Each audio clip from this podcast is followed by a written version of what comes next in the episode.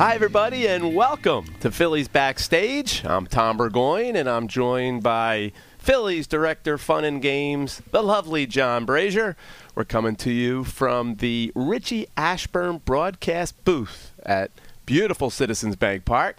And uh, John, how you doing? I've never been called lovely, so I guess I'm doing lovely. The vivacious. How's that? I like that too. That's very good use of a polysyllabic word there, Tom. Thank you. Uh, hey, exciting show today, John. We have Mike DeMuzio, uh, Director of Ballpark Operations here, basically in charge of everything that goes on at this facility. Legendary dude in the uh, Phillies front office. Mike is one of the longtime uh, employees that have been here for since the se- early '70s, and the, the- Mike is kind of like the Renaissance man of the Phillies. We thought D- Video Dan was, but Video just has the Renaissance stories. Mike DeMuzio uh, was, and we'll get into this. He was really the ground crew. He was a merchandise guy. He's security guy. I mean, he's done a lot of facets uh, in the. He's had a lot of facets in, in the Philadelphia Phillies organization, and uh, he's got like a lot of guests we've had previously. He's got tons of stories, and I cannot wait to get into that. Yeah, tons of stories, and just seen it all. You know, from Seen it all. like you said, for all aspects of the organization, he's seen it all, and uh, some great stories. Mike's a great guy, and a great family lineage here uh, at the ball at the with the Phillies. You know, uh, he's had his mom and dad working here, his brothers. Uh, pretty fascinating, uh, fascinating story. Great guy. We're happy to have him, and it's it made me think, John, because uh, I had an interesting week last week. I went to uh, Houston with the Phillie Phanatic. You traveled with a fanatic. Yeah, it was uh, Orbit, their mascot's birthday party, and just like the Phanatic, you know, usually invite some mascots. And uh, Now, how and- many how many birthday parties does a fanatic uh, do you go to every mascot? You can't get every mascot's birthday. No, and right? not every team does it. To me, it's a no-brainer for a team to have a promotion based Right. around the mascot. It's a birthday, but not every team does it. So in a Um, given season, how many mascot birthdays do you go to? with the fanatic, of course. Yeah, usually, uh, it, it, you know, we went through a drought. It seems like there were a few years the Phanatic wasn't getting invited. I don't know. He wasn't Really? on anybody's invite list. So so he got a couple invites this year. He jumped all over it, you know. the so, Friar uh, does the Friar have a birthday? Uh, the Friar does. I don't know if they do a birthday for the Friar. Fred Bird, I don't know. Billy the Uh, Marlin. Billy the Marlin has had a birthday. Mr. I've Met? never been down there. You know, some of the guys have them. Wally, I, what are you going to name every mascot? top of the head. What? What am I? I, do- I do- my, you know, my favorite is is the swinging friar. Yeah, he's he's uh, the Fred Flintstone lookalike. Yes, I love the swinging Fred. And he's yeah, great mascot. But uh, but it was cool. But it made me think, and it was a fun party. You know, the Phanatic they sing "Happy Birthday" to Orbit. We uh, you know they did some things in the crowd. The Phanatic saw- was part of Kiss Cam. It was I saw a video of that, and actually the fanatic was a little freaked out because they did a little fire, Yeah. and the fanatic came out, and, and did the fanatic know there was going to be fire? No, they, were, they had pyro, and the Phanatic gets introduced. Next thing you know, it, there are two shots of fireworks going off uh, next to him, and it, it startled him a little Yes. bit. Yeah, but it was cool. It was an, uh, the ESPN game of the week, and so I think the Phanatic got a little, ace, uh, you know, uh, FaceTime on ESPN, which you know does nothing other than just to increase his ego even more. You know, he's got a big head, John. Well, because the fanatic, when he goes to these birthday parties, there's how many mascots? Like ten to twelve Yeah, mascots. about a dozen guys, Right, yeah. but you are the the most famous mascot, right? it's kind of like being George Clooney at the royal wedding, right? yeah, everybody's paying attention to Amal and George, and not the bride and groom. Is that what you're saying? I guess. right? Maybe Serena. She was there too, I think, right? Yeah, but it's well, you know what's cool about uh, mascots in general. When you go to uh, that person's, you know, that mascot's town, it's kind of his town. You know, Right. he, a lot of love for the mascots in each town that you go to. The Phanatic probably gets a little bit more of the national pub for whatever reason, but uh, so it was a good time. But I, it made me think of that ballpark. I've been to that ballpark before. Have you ever been to I have, yeah. uh, the Minute Maid in, You got the Houston? train? Yeah, you have that train going by, and I, you know, we sit here and we do this broadcast from, uh, the, you know, the radio booth here, looking out at the stadium, and I just love our ballpark. And maybe I'm biased, but it's also very, it's just very pure when it comes to the game on the field. It's it's not gimmicky, Right. You know, sometimes, and you know, you've been to other ballparks. Houston's ballpark is very gimmicky. You know, it's just. Um, Well, yeah, they had that Tal Hill, right? Yeah, they got rid a- of that. Oh, they did. Okay. They okay, did good. get rid of that hill That, that was gonna field. that was gonna ruin some people's careers. Yeah, yeah, very strange. Uh, yeah, ha- they have the the train out there. It's just the layout's a little different. Um, you know, the roof. I'm not an in. Are you an indoor? No, but I guess in Houston you almost have to. It's so humid there, and they have the, you know thunderstorms and Yeah, but I'm walking over to the ballpark. It's like 82 degrees. It's a four o'clock start, so you know it's going to get a little nicer. It's not going to be the you know middle of the day in Houston, and they had the roof closed. It's like, come you, on, You want to have open air. Like in the World Series, it was horrible going down to Tampa and being an indoor stadium for the World Series. You just you can't do that. Yeah, I, I agree. I agree. So I don't know. Do you have favorite ballparks, John? I, I do tend to go old school. I love, of course, you know Wrigley and uh, yeah, Fenway. I, I, I put it in two categories. When people ask me this question, and I'm sure you and I get it a lot, uh, I say two different categories. So you've got Wrigley and Fenway, of which I went to a Wrigley game this year, a day game. And there's nothing better. There's no better Americana moment than going to a day game at Wrigley. So you got Wrigley and Fenway, and in their own separate island. And then if you're going to compare the new ones, um, I'd have to, and, and you're probably going to. Uh, agree with this, but I think San Francisco, Mm-hmm. just the location. San Francisco is such a great town itself. You can walk from, you know, the team usually stays in Union Square somewhere. You can walk down to the ballpark right on the water. Uh, Pittsburgh, Pittsburgh's uh, ballpark is absolutely fantastic. I'd put those two, and I do like Seattle. I, I went out to Seattle one time. And I really like that one. So, Yeah. And then, then you know what? But you also have the old. When you're talking nothing fancy, no gimmicky, Camden Yards. Camden Yards holds up after all these years. totally agree. And again, there's nothing fancy about it. And same thing with the Dodger Stadium. Dodger Stadium is an old stadium. There's nothing fancy. It's old, old, old. But the palm trees and just the view and just being out in LA is, is a good one as well. Yeah, there's just so many different types of ballparks now. I mean, I, and I know probably our listeners out there, John, you know, there are people out there have made it, uh, you know, every summer I hear from people all the time, oh, yeah, you know, we make it a, a thing. Every summer I take my kids and we go to a different ballpark. And uh, it's just cool nowadays with these new-ish ballparks, you know, the variety. It's, it's great. And the towns, you get to visit the towns. So I always love going to a few uh, every year. So we had I had a good week as well because we had something very interesting. We've done this now for I believe four years. Uh, we had the Eagles batting practice challenge, so it's always fun. We've done this with the Flyers as well. Uh, we're gonna have to do it with the Sixers at some point. We've done it with the Orlando Magic when Jameer Nelson was here, but uh, just the other day we had uh, the Eagles draft picks and Doug Pederson, so it was a lot of fun. They came down here. Uh, the, my my favorite guy on the team. I hope he makes the team. Um, is the Australian rugby player Jordan M- Mailata? I think his name is Mailata. He looks like Andre the Giant. He is huge. He's six foot eight, three hundred and sixty Uh-huh. pounds, and just like any Australian I've ever met, they all have this, you know, this great personality, uh, big personality. So uh, he was he was joking around afterwards. He he grabbed uh, Jamie Apody's uh, ABC mic stand and started interviewing Doug Pederson. So it came down to all the, you know, there was, there was Josh.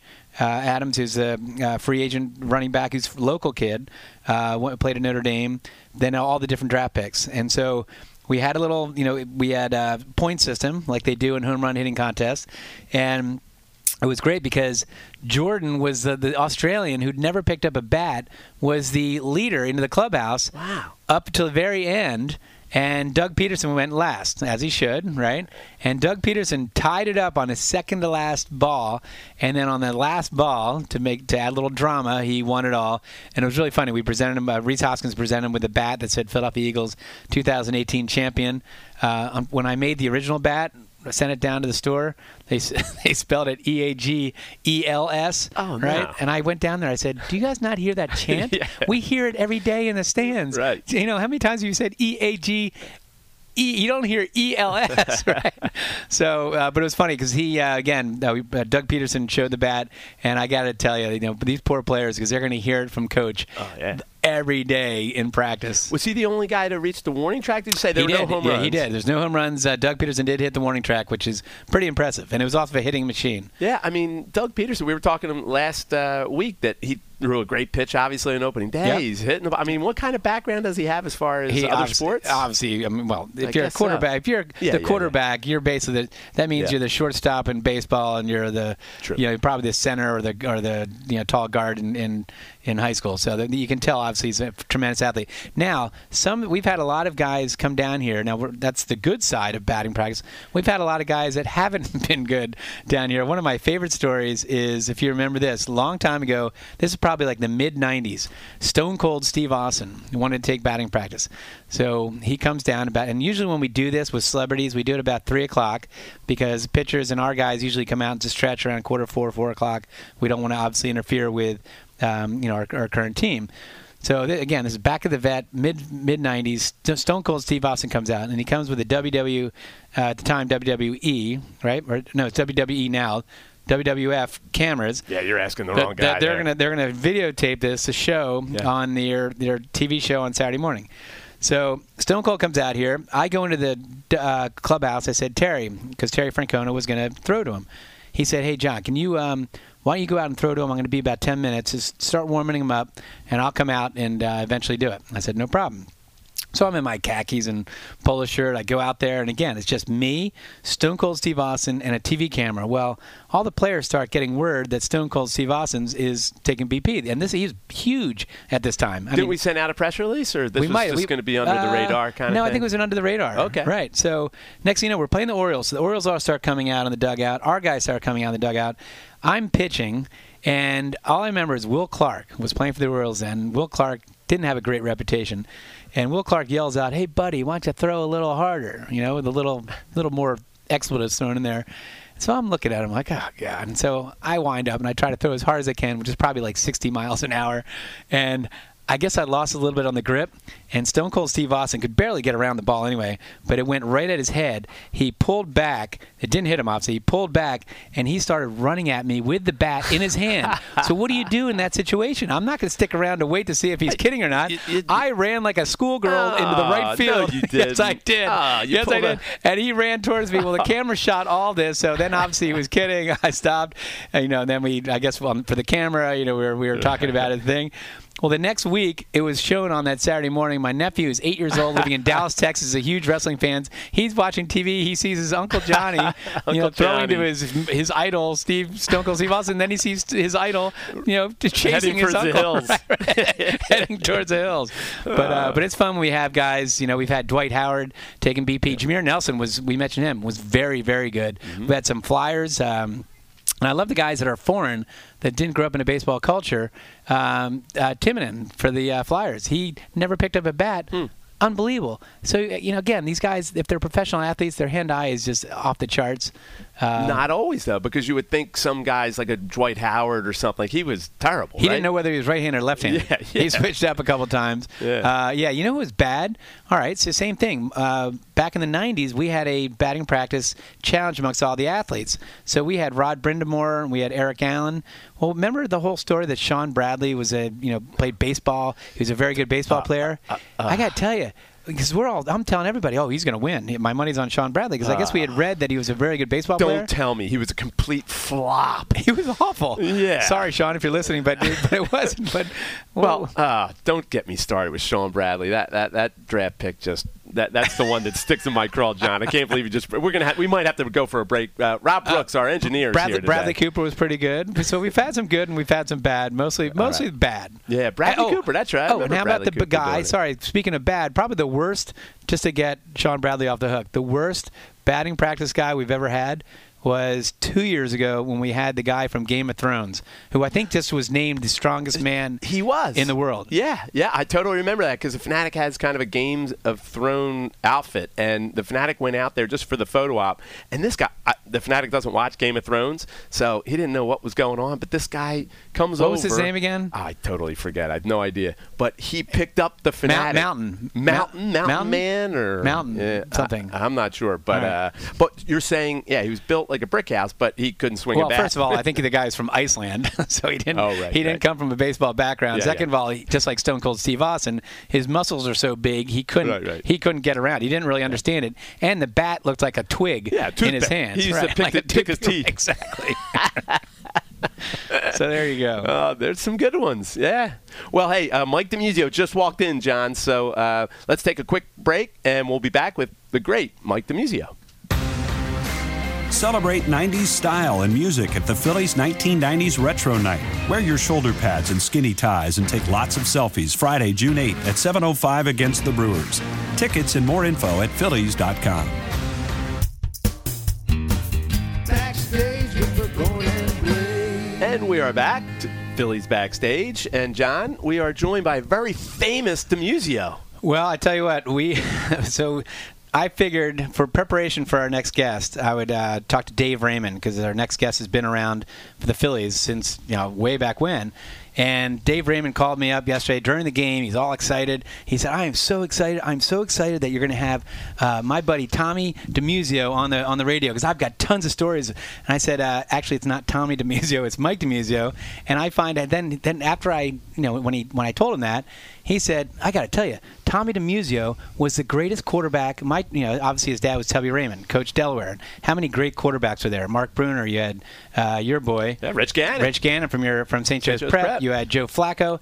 Tubby Raymond would say that Tommy DeMuzio was the greatest quarterback he's ever coached. And again, there's a lot of, and yeah, I think uh, Mike said, our next guest, said that his brother was the uh, small uh, All-American right below Terry Bradshaw. Wow. How about that? So let's so let's bring on not Tommy DeMuzio. let's let's bring on let's bring on.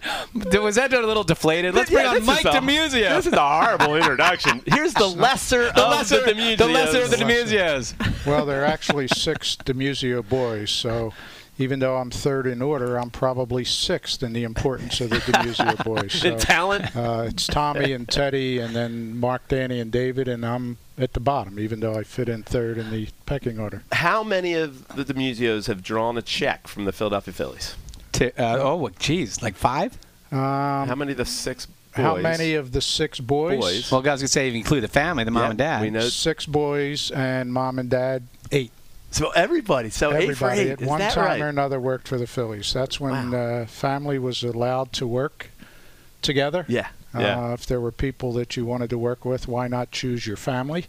If indeed they were qualified to do the job, and uh, fortunately, two of them, I guess people think, are still qualified. Two of the brothers, and, and three being myself, because three of us are still here. who was the first one to like? How did you? How did you start, Mike? Like, uh, who was the first guy to get a job here? well, Tom uh, started at Connie Mack Stadium uh, Oh. through Ruly and Keith Carpenter. As uh, doing as, what? As members of the University of Delaware, they would look for part-time positions for some of their uh, players. Uh, Ruly being a big supporter of University of Delaware, so Tom uh, started up as a um, as basically an intern for Tom Hudson, God rest his soul, uh, and they would take the excursion trips up to Harrisburg uh, when they had those, and Tom would go up. My brother Tom would go up with Tom Hudson and distribute the tickets on the train for those people who came down on weekend games. Um, Tom started. I then put an application in. I grew up here in South Philly and put an application in when I was in high school, as the Phillies were moving from Connie Mack to Veterans Stadium. Uh, I don't know if it was the application or the fact that the Phillies came to Bishop Neumann High School where I went and were looking for a bunch of young guys to help the older groundskeepers who were moving from Connie Mack to change bases and put the tarp on at Veterans Stadium. And I was one of the first 16 of the original junior ground crew. Um, and after a year, there were two of us left. We then decided to go to West Catholic and see if there were people who wanted to hang around from West Catholic uh, because all the guys in South Philly wanted to go to down the shore. That's what their summers were. Let's go down the shore. So, well, let's talk about the ground crew because again, the ground crew back at the vet, which you were part of the original crew, uh, it was really it was obviously turf. So tell, tell us about what that job entailed, but also you guys almost became had a cult following in the sense that you know you had a you had a uh, strong relationship with the players, much more than today's game, right? And you guys had a lot of interaction even during the game with players, including our man Froggy. Uh, yeah, there was there was much more. I think much more interaction. First of all, our ground crew room was eventually located next to the Phillies clubhouse, so we were directly attached to the clubhouse. Players used to go out the back way of the clubhouse through the ground crew room, uh, and players used to quote unquote hide from other people in the ground crew room. So we got to meet the players uh, up close and personal um, a bunch of young guys who were sowing their wild oats at that time, Froggy and myself and uh, Gary Tinnany, God rest his soul, and we kind of hung around as a trio, the three of us, and uh, met some interesting players, met some other players, Caldwell Jones from the Sixers. You were talking about basketball when CJ first came in town. There used to be the Hilton across the street, which is now the Holiday Inn, which is now coming down. We met CJ in the lobby there his, the first night he was in town. Um, and Gary, who w- wouldn't be afraid to walk up to anybody and introduce himself, uh, introduced himself to CJ, and the three of us, with C- along with CJ, kind of hung around for the first couple of weeks that he was in town, and Gary took us up to one of the bars that he used to hang out and work out up in Manayunk, and uh, so we got to meet some interesting people as a as a threesome. I mean, But even like Dick Allen, you guys had a strong relationship with Dick Allen. Dick Allen became and still is to me my closest uh, ball player friend, if I can say that. Um, Dick was um, incredibly interested in in the guys on the ground crew uh, from a personal standpoint. He got to know my mom and dad when they worked here, uh, and when they passed away, Dick flew in from California for the, both of their funerals. So that's something special to me, and, and Dick will always be special to me. Um, and again, we got Froggy and myself and Gary got really close with Dick when he was here. We uh, when we traded for him and got him from the Chicago White Sox when he came back in the early 70s. We went up to his house for the weekend to help him move back in up in Percy. So uh, spent a lot of hours with Dick and with Tony Taylor and guys like that, and uh, they remember that when they come in town. They uh, first thing they do is want to stop and say hello and you know maybe have a uh, soft drink or two. Was there any rumor to the fact that one of the um, ground crew members, or maybe several, uh, would moon uh, players during the games? Uh, I can't tell any tales out of school. The froggy Um, stories. That's that's a whole different uh, that's a whole different topic. Yeah, this is know. a family show, so Yes, I'll is. keep it clean. And Oh, well, how about this one? Uh, All Star Game, 1996, right at the uh, at the vet.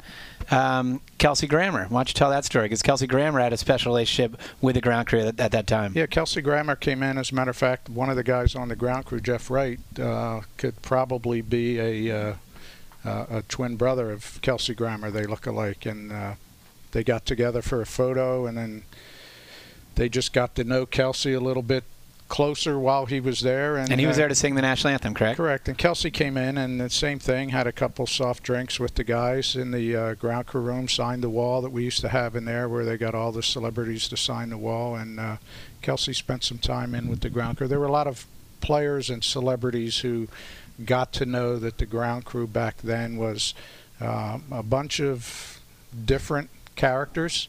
Uh, and they went into the ground crew room, and uh, it was believe it or not, an honor for some of the players to come in and say, I want to sign the wall. Right. I've heard about this wall. It's a wall that Gary started, and we had the wall on the left, as you looked at it, was all Phillies celebrities, and the wall on the right was all the, uh, I'm sorry, the opposite way. The wall on the left was all the out of town celebrities uh, and names that you know, just people as popular as could be, and Gary was able to get him in and sign the wall. And But but Kelsey was calling right that during the All Star game. He wasn't in the stands watching the game. He was hanging out with the ground crew, and wasn't he like calling Calling moms. calling all the Yeah, moms of the exactly ground crew? right. he, he, he was again. It was he was here to do one job, and he did his job. And then where am I going to spend the game? And let me just hang with these guys. That's great. And and it was, you know, you, your phone rings at home, and way before cell phones, so your house phone rings at home, and hey, mom, hold on, I got somebody who wants to talk to you, and who would believe that it's Kelsey Grammer calling Right. you to say hi? And uh, Right, yeah. And it's they're, they're the kind of annex that those guys used to pull all the time. I mean. You know, we uh, talk about. I know for me, one of the exciting parts of being with the Phillies over time has been our move from the vet into Citizens Bank Park. It was like you know to be part of just that transition. So for you back then, when when you moved into the vet, you know, I got to think like the kids in the neighborhood. Now I know you lived a little further out, but you know, how cool is it? Like they're building a stadium in South Philadelphia. It's going to be Veteran Stadium. It's going to have AstroTurf. I can't imagine how you must have been so pumped. It was. You know, I was be- one of the most popular kids in the Yeah, neighborhood. I- I, used to grab every broken bat that I could. I used to have a wash tub full of. Way back when, I'm giving my age away. When you had wash tubs, I used to have a wash tub full of broken bats because nobody ever wanted them, and I'm collecting them all and I'm giving them to everybody in the neighborhood. And then Nice. one day, mom said, "You know, what are you going to do with these broken bats? They're just getting in the way." And I ended up giving them all away, and uh, you know, I kick myself now. I, I don't collect any souvenirs. I don't collect any items, and with all the authentication stuff, I probably threw away my retirement funds by doing that. uh, but as a 16 or 17 year old kid who started out and um you know in high school, my last year of high school, it was the greatest thing in the world. I mean, I get to live everybody's dream, and for 48 years now, I've been living my dream and everybody else's dream. Awesome. Now, one of the, one of the things I used to do with Mike, and I think you did too, Tom, was back at the vet. you had Maje McDonnell, the great Maje McDonnell. Maje was a uh, longtime co- played at Villanova, was a longtime coach for the Whiz Kids, and then he ended up becoming an ambassador. Went down to fantasy camp, was just an icon in the Phillies organization.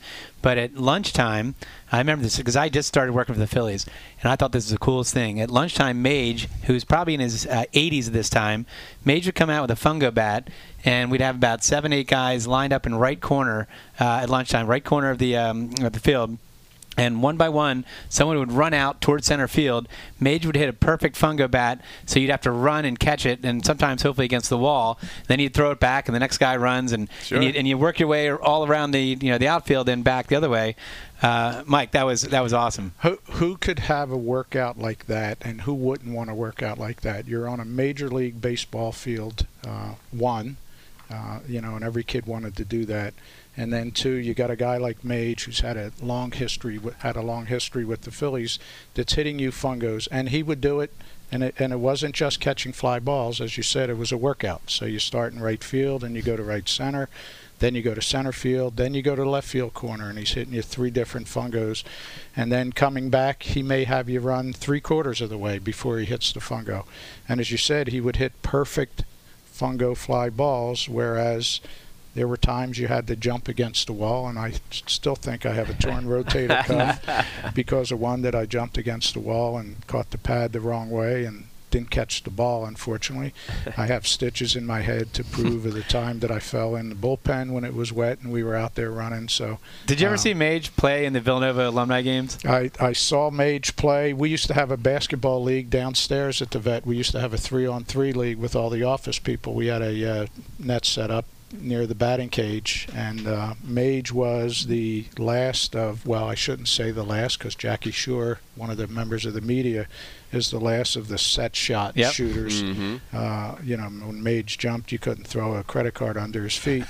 uh, but a great assist man and a great shooter. Uh, I watched him at the Villanova alumni games. He was somebody that people went to see because yeah. people don't remember the set shot, and uh, Maje showed him how it was done. Oh, I'd love it because you'd have Dwayne McClain, you'd have Pinone, you'd have all these like you know famous guys, you know that were that were still running back and forth. Then you had Maje with his socks all the way up to his knees, and about that, and he's again he's in his 70s, 80s, and they'd throw in the ball and he'd do that set shot, and the crowd would go completely nuts. Maje was one of a kind. He And, was. Uh, we still tell Maje's. Uh, obviously, as you know, you still tell Maje's stories every day because there's nothing that happens here at the Phillies that, that doesn't somehow go back to Maje. Plus, he had the great lines. Of course, he said, uh, "Maje, did you go to the dentist today?" He said, "Yeah." What did the dentist say? He said, "Well," I said, "What do I do about my yellow teeth?" He said, "Wear a brown tie." Wear a brown tie. He said, what, he said, "How many languages do you speak?" He said, two, Fane and profane." right? He said, "What's his nationality?" He said, "I'm half Scotch, half soda."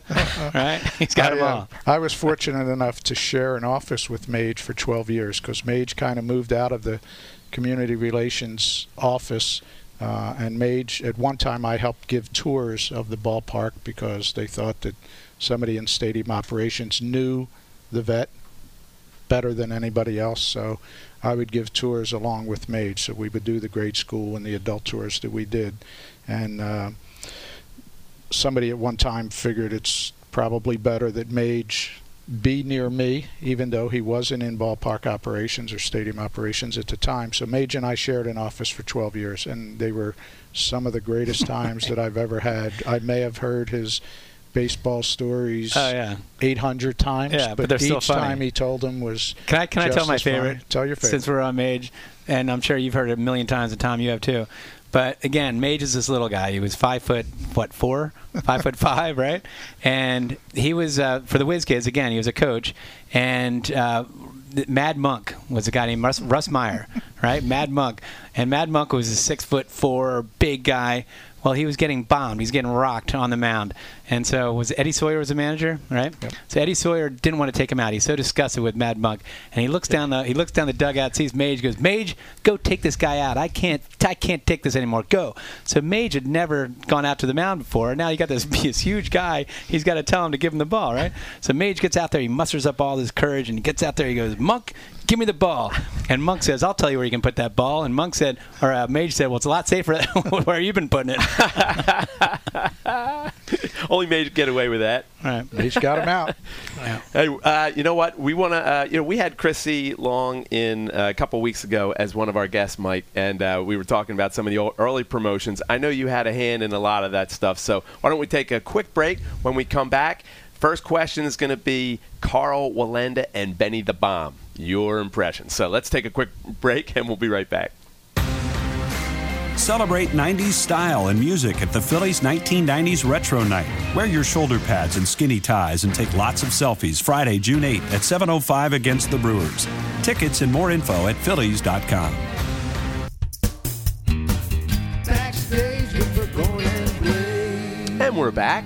Phillies backstage. We have Mike DiMuzio, who is director of ballpark operations and anything that goes on at this facility and back at the vet. Mike uh, has got a hand in.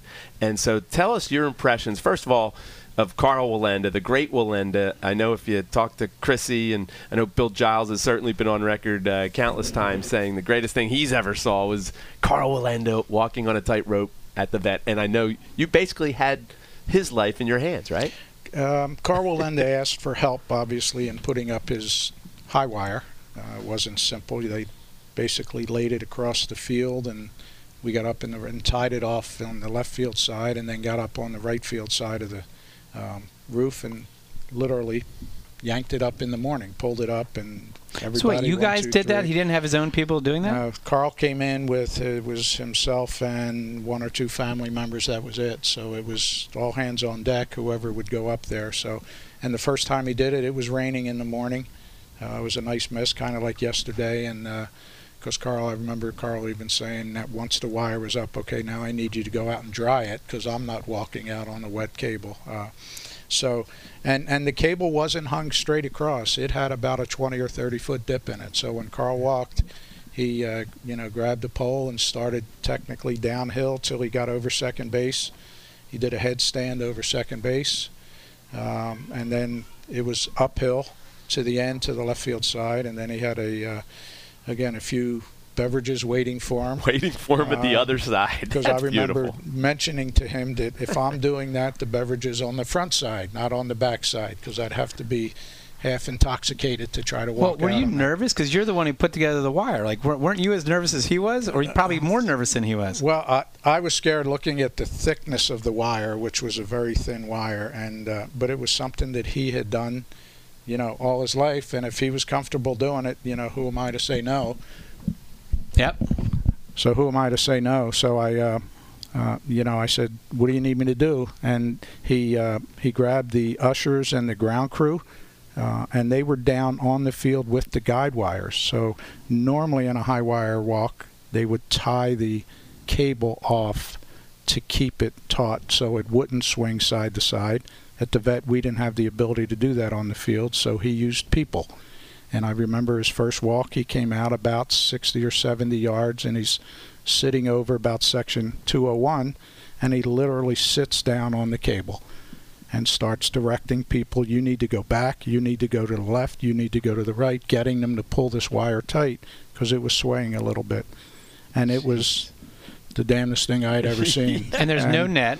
no net. There's no lawyer, obviously, anywhere around, No lawyer. around the Phillies organization. Just uh, No, Mr. it Giles was- on his I mean, knees if he praying to goes- God. You know, we did it in, uh, I believe it was the middle of a doubleheader with the Montreal Expos at one time. He did the walk He twice. did it twice, right? Um, you know, and you know that, God forbid, if something happens, you know, what's yeah, there's you no game. play. There's no game two. Yeah, there's no game two. So, uh, fortunately for him at the time, he made that walk and then made his second walk. And uh, again, as Bill said, probably the greatest feat ever. We've done a lot of them, but that was probably the greatest. And then you know, uh, I mentioned Benny the Bomb before the break. I mean, did did you have any interaction with him, or were you a part of putting that box together? If, if you know, and explain the Well, whole explain Benny the Bomb for like- those that don't know. Benny, Benny Koski, the human bomb, used to come out, and um, yeah, the ground crew had to help set it up, and we'd take the bomb out on a, believe it or not, on an aluminum flatbed, and you know, used to roll it out, and Benny would literally put himself in this box, and he'd put some explosives in the box, and he would close the lid, and Dan Baker would give his countdown, and Benny would be in his Evel Knievel suit. He'd have the white one-piece suit on with the helmet, and when the countdown countdown got to zero, the box blew up. And Benny would lay there for a while and come out limping out. Yeah, and very dramatic. And It was right out of Roadrunner. Eh? Like you got and- smoke coming out of him. He's and there staggering. was- And there were pieces of the box all over the field, depending on which way the wind blew. They would it never stayed in the area where it was. So we spent about 20 minutes cleaning, Cleaning up, up. while Benny was limping around the field and then walking off the field. And and again, what somebody does to say, you know what, I think I'm going to blow myself up. That'll be For a my living. act." I don't know where that came, but he and he would do it on a daily basis. I mean, he was at the vet one day and he was somewhere else the next day blowing up. And I told Mike yesterday, I said I took him around to radio stations to promote Benny the Bomb, and I guess the elevator was out wherever we were. We had to walk up three flights of stairs. He said, I, I don't really want to do this. I said, What do you mean? He said, I'm scared of heights. I'm like, Wait a minute, you're scared of heights? You're about to blow yourself up in a box. Here's my question: Did he have any hearing left at the end of the, at the? Because I mean, doesn't that mess with your ears if you're going to be blowing yourself up every night at a different ballpark? Or and If where I was Rick Strouse? Where was our lawyer? If I would have known how many times he did it, I would have bought stock in cotton balls because he had more cotton stuffed inside Into that his helmet ears? than Uh, in oh, his his- ears. uh, yeah, yeah. Yeah, Now, wasn't there? You also were involved in a slide of slide for life. yeah. There was a slide for life. It was another high wire act with the Lemoynes. Um, the Lemoynes also taught me how to drink bourbon because the first time the Lemoynes came in for opening day, we were rained out three, uh, I believe, two times. They were there here for four days uh, through three fifths of bourbon, bourbon and Coke, and bourbon and ginger ale. So um, I have to give credit to them for that because my thought was if they could drink it and do acts on a high wire, I should be able to drink it and walk on the ground. Absolutely. And, and you, So- you were actually up there uh, on the catwalk at the vet with the, the female performer. Yeah, correct? her one of her first performances was she would do this slide for life where she would hang upside down from the cable and um, again they came with very few family members. It was john and his son john and michelle the uh, daughter-in-law. And she would put her foot in the harness upside down and i got to hold her until dan baker again counted down to zero and let her go. So i felt like i was part of a circus act so to Absolutely. speak next time they came down, they did a, a, uh, a motorcycle act where they Yeah. went from the Phillies dugout in right field on the first base side up to the roof on in right field. Uh, again, help put the wire up, put the A-frame up, and everything they did. And then they asked me if I wanted to sit on the har- on the um, on the harness and go up underneath the motorcycle. And I said, yeah, let's just go up about 20 feet. I just want Right, to feel right. like. And I got on it and strapped my hands in, and John started the motorcycle and didn't stop till he got about 12 feet from section 701. You went that and high I up? was, and then shut the motorcycle Were you off. absolutely petrified? Um, I was glad. Let's just say I'm glad I wasn't wearing white pants. um, and just looking down during batting practice, and players looking up at me like, "Are you crazy?" And I wasn't until I sat down on the trapeze, and they took the motorcycle up. Um, but and and I'm not a guy who does rides. I don't do roller coasters. I don't do Ferris wheels. I don't do any of that. However, it was so exciting that um, when they came in a second time to do it, I asked to go back up Again. Yeah, you did, and I remember it, Mike, because it was uh, for the Phanatic birthday party. And they actually put the Phanatic in that trapeze uh, that dangled under the uh, under the motorcycle, Right. and so we had Dave Raymond in a few weeks ago. Forgot to ask him about that one, but that that was a little hairy. Yeah, unfortunately, I was one of the guys that was trying to help stop the Phanatic when he rolled backwards Oh, right. coming down because he did a slide for life Yes. off of the. Yeah, yeah. And Dave knocked me off the ladder, so I wasn't so coordinated in trying to save Dave or Uh-huh. save the Phanatic. And um, but yeah, there's been some pretty good acts. Uh, Bill did a great job at getting that entertainment for the people. So uh, the other thing, you obviously we, we said you wear multi hats. So one of the hats is security.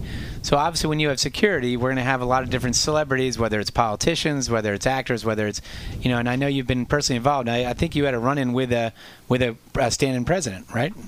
Standing president, I should say. Well, um, Or was he a former president at that point? No, he was. Uh, uh, President Clinton came to the ballpark during the um, Army Navy game, Okay. and the Phillies personnel were very involved with uh, Army Navy because we used to do um, uh, we used to bring all of our employees in for, for all the outside events. So uh, we kind of handled a lot of that. Not all of our employees, but a lot of them, uh, and got to meet, deal with the Secret Service who came in and which way they were going to bring the president in. And they never, ever, ever. You can deal with them every day. And they can decide on a route that they're going to take, and they never take that route. And you hmm. walk it over and over and over and over again and you do alternate routes and you go different ways and come the time when the president comes in you may end up doing something that you never even did. You don't they don't come in the way they say they are and it is so secretive and you make so many plans and all that are needed uh, but then got to personally meet him and you know shake his hand and get a photo with him and uh, you know again another celebrity so to speak that you know people would you know Was that the same way with Vice President Biden? Because obviously he's a Delaware native and big Phillies fan, and he used to come to games all the time. Yeah, Biden uh, is a little special. I'm a Delaware guy myself now, so um, I've gotten to meet the vice president at, at other functions in Delaware. Um, so, and again, when he came in, it's he's as personal as as you know. He's a Delaware resident, and he wants to talk about basketball in Delaware Mm. and things that happen in Delaware. And uh, again, just a down to earth guy who's as obviously second in charge of the country, and uh, you know, great. Um, Yeah. You know, great person. Yep, but it throws a little bit of a wrench into the uh, in, into the uh, the day when you know a VIP at that uh, you know that level is coming in. Yeah. We, we gotta uh, also ask before we get into the quiz. You know, part of your job, I know, is the the whole weather thing. You know, you you always have uh, you know uh, a say in that because um, you know the field conditions, the weather, and uh, I got to tell you, last Friday I went to the Schuylkill Center for Environmental Education, and uh, I was uh, honored to be there. They were honoring the Phillies for over 40 years of an association with the Schuylkill Center in Roxborough. I was at David Montgomery, Bill Giles, Mike Harris, and uh, we were talking about the old days when Dick James, uh, who was very involved with the Schuylkill Center, uh, was basically our own personal weather guy. And it's pretty funny, you know, he, he had equipment at the Schuylkill Center that had a radar that was a little bit more sophisticated and could center it in on South Philadelphia. And David Montgomery would often uh, call da- uh, Rick uh, Dick yeah, uh, James. Dick James uh, to get you know the the weather forecast. How much has it changed now in that everybody in the ballpark basically is now a weatherman because they everybody's got a different weather app. You're still m- very much involved in that process, aren't you? Uh, yeah, we always used to get good weather reports for Dick James, and then I found out that we were the ones who purchased the equipment for Dick James. So he wasn't going to give us bad weather reports, regardless of whether it was raining or not. Uh, now, as you said, everybody has an app on their phone. MLB recommends a, a site that you use. We have two weather vanes here at the ballpark. Um, and it's almost like call the guy for weather, and if he gives you a bad report, then call somebody else. And if they give you a bad report, just keep calling around until, Yeah, until you get a that so-called window, Right, right. and you can play. But it, it is amazing now. Uh, you know, they can pinpoint where the storm's going to be. It's there's been times where we've had it clear here, and you know, Oregon Avenue, it's been raining. Or Well, explain the as process, people, Mike. As people always say, it doesn't rain at the airport. You know, and I always say, well, Mm-hmm. right. we should have built the ballpark at the airport, and we'd be fine. Ex- explain the process. So let's say there's uh, now today's obviously a gorgeous day, but let's say last week when we had bad weather, you know, you know, at 10 in the morning there's going to be bad weather. We have a seven o'clock game. Walk walk the listeners through like what, your interaction with the umpires, interaction with ownership, and inter- interaction with the other team. Well, there, there's a, a whole number of scenarios or, or, or things that warrant whether you're going to play the game or try to play the game or call the game. It's not just, hey, is it going to rain at 7:05 and are we going to be able to play? You have to take into account people who are coming from hours away. Um, you know whether they're going to start their trip to come down. It could be raining way out in Allentown and Harrisburg, and you have to realize those people are coming. You have food that you have to start preparing in the ballpark for the people that are going to be here at a certain time. Um, so you start looking early in the morning. We usually get our first weather report about three o'clock in the morning, uh, and it tells us what's going to happen during the day. And then we'll constantly call. Uh, I'll call our, our the guys that we really deal with uh, on a constant basis during the day. Uh, and then again, you got ticket sales people, you have uh, PR people, you have the visiting team, obviously, whether it's a getaway day where they have to get out, you have to talk to MLB about if you do get rained out, what the makeup day is going to be, and there's certain rules for when you can and can't play a makeup game, and whether it's a consecutive day streak for teams, your own team. So you have to get with the team reps, you have to get with the umpires because if you're going to stay over and play the next day, the umpires may be already scheduled to go to another city. So that's why you have to be in constant contact. So it's a huge uh, undertaking in terms of the numbers of people you have to deal with. I just try to keep everybody in the ballpark informed. But in the end, we're dealing with weather. And whether I say it's going to rain at 7 o'clock or it's not going to rain, I could tell you it's not, and it could be pouring out. And I just say, I'm sorry, but it's weather. That's right. Mother Nature just took over. I can I this you just opened the door to tell one of my favorite memories of the 2008 World Series. Game 5. We're at home. The weather is happening. If you remember, uh, you know, it started raining whenever it did. It was basically unplayable on the field. Um, and of course, just we wound up finishing the game two days later, starting in the seventh inning. But my memory of that is I'm with the Phanatic in the we're ready to go out and shoot T-shirts to the crowd in the fifth inning, and uh, I come down. Now it, there's a dirt room that the ground crew uses uh, down there, and there is a very sophisticated-looking piece of equipment that it tracks weather. And I go down there with the Phanatic, and the next thing you know, it's Bud Selig, his right-hand man, who I don't know who that man was. Uh, Mike Boekholder, who's our uh, uh, groundskeeper, Groundskeeper, yeah. uh, head groundskeeper, and uh, the Phillie Phanatic, all circled around this All the- piece of equipment, looking at the radar. And, you know, some big decisions have to be made at this point. What do you remember from that game? Uh, I remember Bud Selig not being in the best of moods, uh, and he ended up doing something that had never been done before. Yep. And he just stopped the game, and we'll pick it up where it is. Um, you know, two days later, and and there were rules that it was kind of like they made up because made it it was a. World Series. Do you Uh, think and I that guess was he the right just- call? And I guess he just figured if Yeah. the weather's too wet for the Phanatic to go out, then we're not going to play baseball. I'm sorry. I just wish. I wish. I There wish was there was a camera. That would have been great. Oh, it was the. F- I'm down. I looked around. I'm like, this is really. If somebody took a picture of this, it really looked funny. But do you think he made the right call there?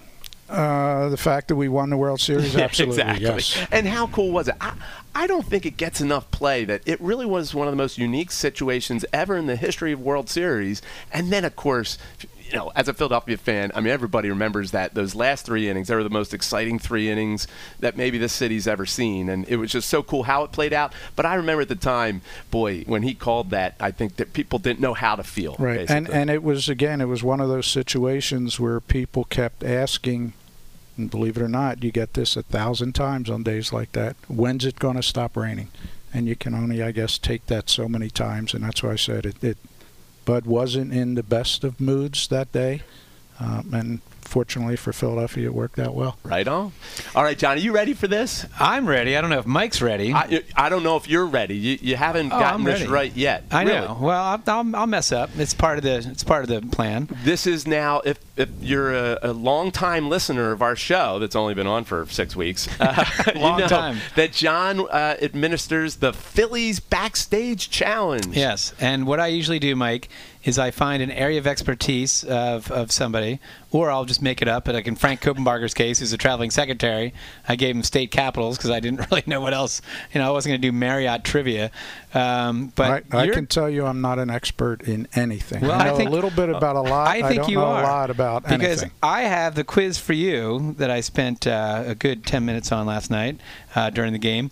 Uh, for you are a basketball referee. You are a NCAA right, a college basketball referee and a high school referee. I'm a high school referee, High school and I do some women's college during the summer. Yes. All right, now this is again my uh, quiz, so there's going to be some flubs here. But I'm assuming this is just a general. I don't know if this is NCAA or whether it's high school. So just bear with me, okay? Ready? Question gosh. number one. I'll make it up anyway. Question number one What is the consequence of breaking the backboard? Is it A, player gets ejected, B, technical foul, C, player gets fined, D, uh, foul but basketball doesn't count? No foul, but basketball doesn't count. Um, first of all, I do high school games, so Yeah, that, no Darryl that's Dawkins not going to playing that? happen. I don't have to worry about that one. But you, you would say, what would you say if Well, you you're did? not going to play the game, and I again, I So would, would you say, It's not in our high school rule book Well- about a broken backboard, All right. so I'm not dealing with Tom? it. Would you like We're Tom? off and to a as an great start. official, and as an official, you don't make. You just go along with what you have. You don't say anything you're not supposed to say. Tom, what are you going to technical foul? You'll go technical foul, Technical and you are sure. one for one. All right. How long does a player have to shoot a free throw? Is it 10 seconds, 20 seconds, 30 seconds? No time limit. Ten seconds Ten from when they're administered the ball. Bam! Right there. There Look go, at Michael. that. Look at you. Tom. How about You see that? that? All right. What happens when a player sets a screen out of bounds? Is it A, turnover and a personal foul, B, personal foul but not a turnover, C, a turnover but not a personal foul, or D, the player gets fined? Now, the player can't go off the court. If the player intentionally goes off the court, it's a technical foul, whether they're setting a screen or not. A player is not supposed to go off the court to make a play. I've got a turnover but not a personal foul, but I'll give it to you anyway. Number- Why? why wait. Why, why My would you set a screen out of bounds? I don't know. It's a turnover. I can tell so you you if say a- it's a turnover. I can tell you if a player intentionally in high school runs out of bounds Yeah. under the backboard the other team gets a ball. to to get around the screen, Yeah. He's using the outside of the court. It's a violation, and the ball goes the other way. Right. So it's a turnover. So you were right. You got it right there. All right. you're ready? not setting a screen out of bounds. You're setting the screen in bounds. The player is running out of bounds. All right, the question is wrong. We're gonna have a real. Of course it is. We're gonna have a real problem on the fifth question because the fourth question is when when what happens when a team only has five players left and one of them fouls out. They play with four. And if the fourth one fouls out, you play with three. You can play with two. And if the referee deems that the player has a chance by him or hers, hers, herself to continue the game, you can play with one. Well, we'll just say that's correct. what? this one did not say. This said. This I said, knew he this was gonna said butcher this nothing. quiz. That I player can stay in the game because you have to play with five. So No, this you is do a, not. this is a bad website right here. You cannot All right. start the game with five, um, with less than five, but you can play the game with less What than kind of game would that be, by the way? It's like the Broad Street Bullies. You know, they'd go out there, it'd be like five on two because like you got three guys in a box. Right. You know, ten guys in a box. But if it's Le- LeBron versus, uh, That's versus five Maybe guys, he's got a he might be able to win. All right, the last question, which is just this is just going to be cause all kinds of headaches. What's what's the highest number of points a team can score on a single possession? Is it uh, four points, five points, six points, or infinity points? on a single possession. This is going to have trouble. John written hit all me with this earlier before the you show. can go in an infinite amount. If You you are If you consider a possession to be a shot and a foul, and Yeah. then miss the foul shot and get the rebound, and shot and a foul, and you can continue doing that. Mike, till- you are you are correct because it, it says here, according to this website, that I'm not going to even divulge because it got me in trouble once again. If a player shoots a three and gets fouled uh, to get four points, if a, if a flagrant foul, they get the ball back. So you can keep the possession doesn't end until the other team gets the ball. So if you keep doing flagrant fouls or you keep getting the rebounds, I guess, then uh, then you can it could be infinity. correct. And with that, Did he- Mike, did he get four or five? Yes, he got four to five. Might even gotten five for five. five Does for he get five. the John Kruk pullover that He we're giving the out? on, John uh, Kruk pullover that we're giving away on Sunday, June 10th. Anything To all John men Kruk, 15 I, and over. I could probably pull it over my car. Oh my! Well, on that note, you know what? We're gonna uh, say uh, goodbye, Mike. Thank you very much for being our guest today. Uh, John, it's always a pleasure. Rob Brooks, thanks for pushing all the right buttons back there. I appreciate And it. And I didn't even get to the point, too, Tom, that, you know, I have to on the record that your best friend made an error on Dallas Goddard's first pitch. I didn't get to tell you that. Sorry to end on that note, but there was an error out there. yeah, out come on. there. We had such a good time, and then you're gonna bust on the Phanatic for not catching a first ball. well, everyone saw it because on TV he did run over the. Didn't the Phanatic run over his Phanatic, glove? yeah, and then he proceeded to try to resuscitate the glove because he felt bad. He just killed it, and uh, it didn't work. And then he buried it. And uh, So the Phanatic has a new glove now. New glove, yeah, that glove uh, was not working for the Phanatic. All right. Thanks for bringing that up, John. uh, that's it for here uh, from here, everybody. Another edition of Phillies Backstage in the books. Thanks again, guys, and we'll see you at the ballpark. Backstage.